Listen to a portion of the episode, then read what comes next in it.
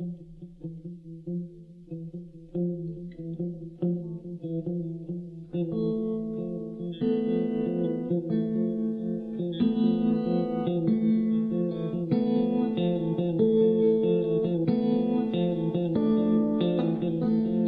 do you call music that flows freely across the border, separating pop, rock, jazz, and classical? At the St. Paul Chamber Orchestra, we call it liquid music. This podcast, Liquid Music Playlist, is a place where you can tap into it. And this is music by composer and electric guitarist Steven Mackey.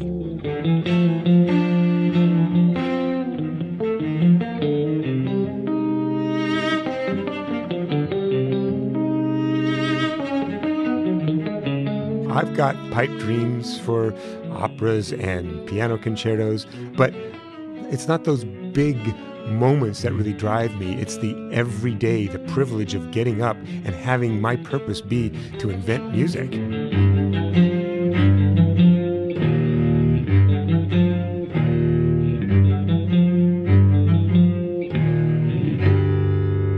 Steve Seel from Classical Minnesota Public Radio. In these podcasts, we talk with musicians like Steven Mackey, some of the most adventurous and genre defying composers, musicians, and performers in new music today.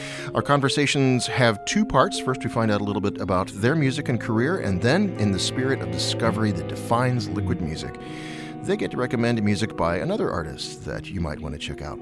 It's all part of the flow of liquid music, where the exploration of new ideas and the celebration of new sounds never stops. Support for Liquid Music Playlist comes from McNally Smith College of Music, a contemporary music program that provides an education focused on artistry, technology, and entrepreneurship. Check them out, mcnallysmith.edu. Here with me in the McNally Smith studios is Steven Mackey. Thanks for joining me for Liquid Music Playlist. Oh, my pleasure, Steve. We've been listening to portions of your work, Fusion Tune, which is for guitar and cello. And this recording features you on guitar and Fred Sherry playing the cello. I'm so glad that you could be here with us. You're here in Minneapolis for the world premiere of your brand new work, Orpheus Unsung, which is a work for electric guitar and percussion. You're performing with Jason Treuting of the group So Percussion, and you've conceived this work with director designer Mark DeChiazza. It's a wordless opera, you've called it. So if it's wordless, tell me how it's an opera. Well, it, it tells a story, uh, the Orpheus myth. And um, actually, there was somebody at the, the premiere last night who described it to me perfectly. She herself was an opera singer, and she said, You know, I really felt I was following the story and that the guitar was doing the singing, and everything is there except for the words and the big vibrato. That's right. The, the, the, standard opera singer vibrato, exactly. So, why did you uh, want to choose the uh, the Orpheus story in particular? Well, there's a, a couple reasons. One, for a wordless opera, it is helpful to have a story that's kind of in the public domain. It's in everybody's sophomore English class. I mean, mm-hmm. but it, it also just deals with some kind of timeless themes, powerful themes. There's this loss and struggle and transcendence. And I think all my music deals with those things. So basically, I found a story that fits what I do musically anyway. I wonder if you could tell us about your journey to being a performing composer. You being an electric guitarist who didn't read music when you started off in college, it seems to me it wouldn't have mattered how well you played or how much you actually understood about music. You just weren't going to be taken seriously uh, at any music school, right? What was your yeah. experience? Well, first I'll talk about 25 years ago. I premiered a piece for electric guitar and string quartet. And uh, the, the review of the premiere said, combining the electric guitar and the classical string quartet is a terrible idea, and Mackey does it terribly. The only good thing about being at this concert is the comfort in knowing that this music will never be heard again. now, I have to say that I've played that piece probably 200 times in the last 20 years. and what was that piece? it's called Physical Property.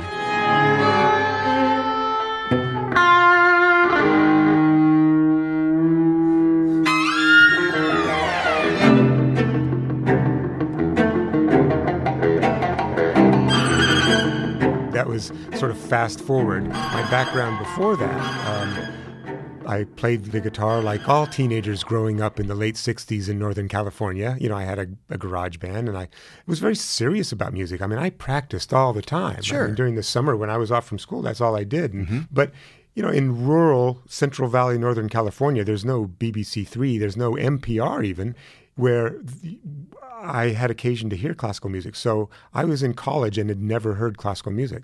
Just to check the box on arts area distribution requirement, I thought I'd take a music appreciation course and heard for the first time Monteverdi madrigals and Mozart piano concertos and late Beethoven string quartets and Stravinsky ballets and George Crumb Black Angels. And mm. that music just blew my mind. Mm-hmm.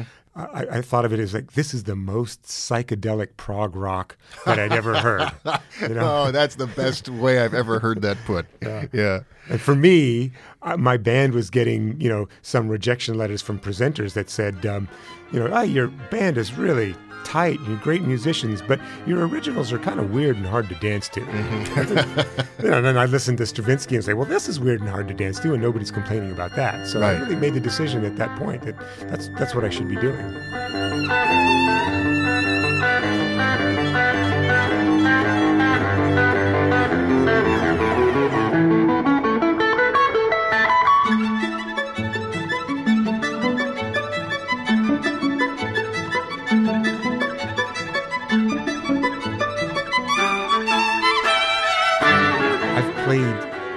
String quartets a lot. I've probably played with over 60 string quartets in my, my career. And being, you know, in a an intense string quartet rehearsal and hearing how they work together has really transformed my playing. The review I mentioned earlier was not all wrong. I think he was wrong about the music, but my playing really wasn't right. I played like an electric guitar player in a rock band. I played on top of the music instead of playing in the music.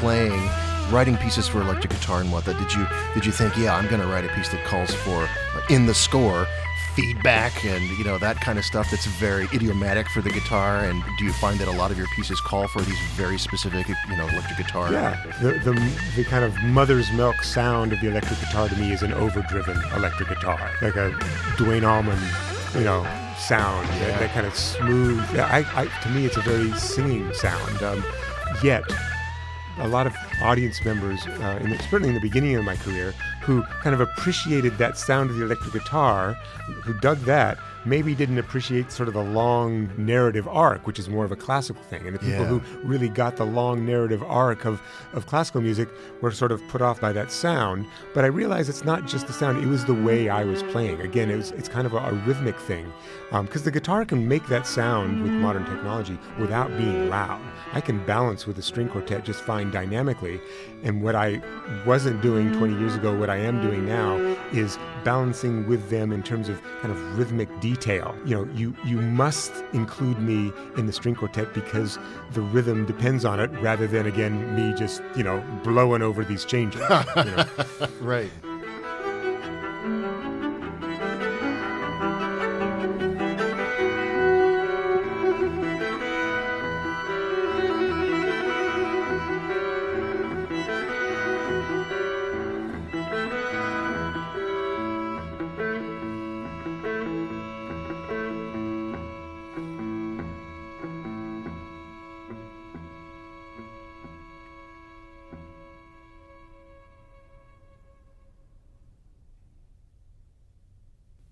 I'm Steve Seel. This is Liquid Music Playlist. Okay, Steve, now it's time for the portion of our show, and uh, you get to share some music with us. Now, I have to say, this is the first time on this program, I think, that we've ever jumped back not just into the basic repertoire instead of listening to something else that's contemporary, but indeed jumped way, way back in time here. And I love that you've picked this because this is going to seem so unexpected, I think, for a lot of listeners. So, what did you want to share?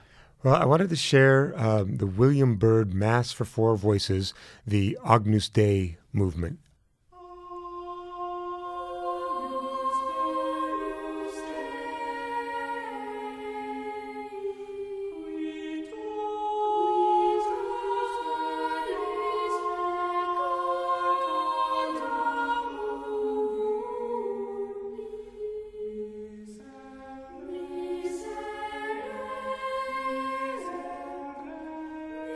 This is one of the first pieces of, well, it's not even classical music. I mean, it's Renaissance music.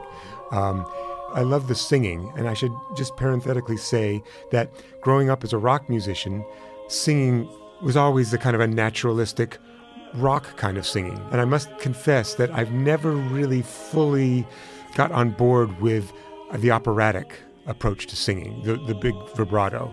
But on first hearing, the pure voices that sing early music, just without vibrato and um, so serene, it's just, I find it so expressive.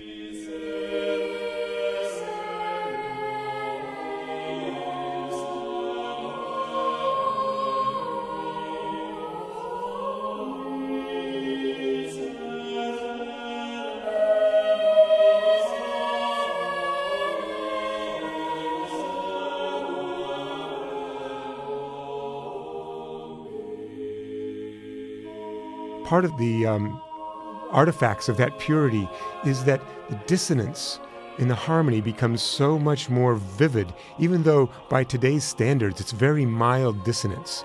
Um, you know, we have a lot fancier chords that we use nowadays, hmm. but in this music, just that F against that E with those pure voices. It just breaks my heart. Um, at the end of this movement, the text is Dona Nobis, and they just sing this over and over again with this, the technical term is suspensions, these chains of suspensions, and it just it just hurts so good.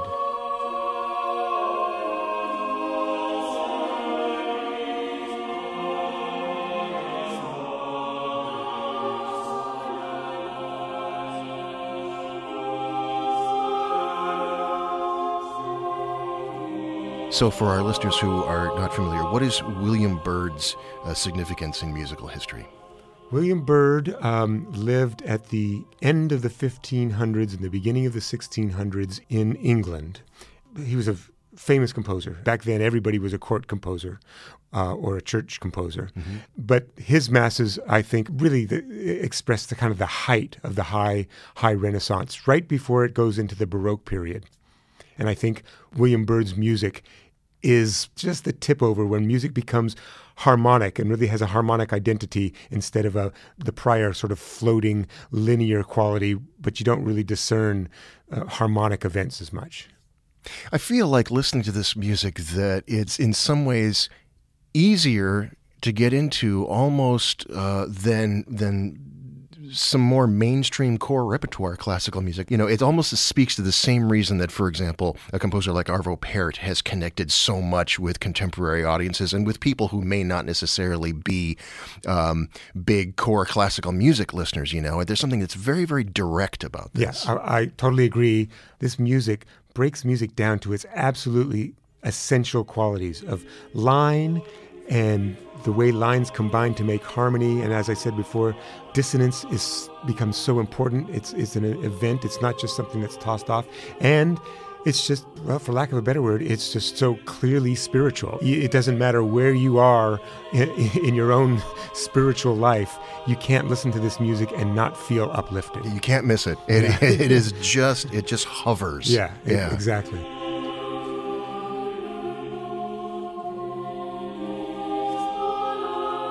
Steven Mackey, thank you so much for talking to us. Oh, it's really been my pleasure.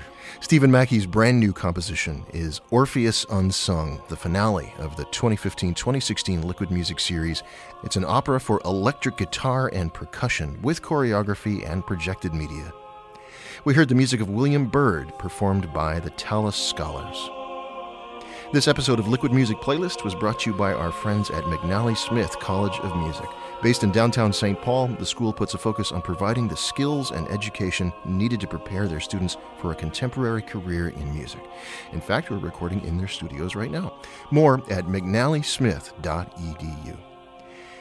Liquid Music Playlist is a production of the St. Paul Chamber Orchestra. Learn more at liquidmusicseries.org. The creator and producer of the podcast is Don Lee.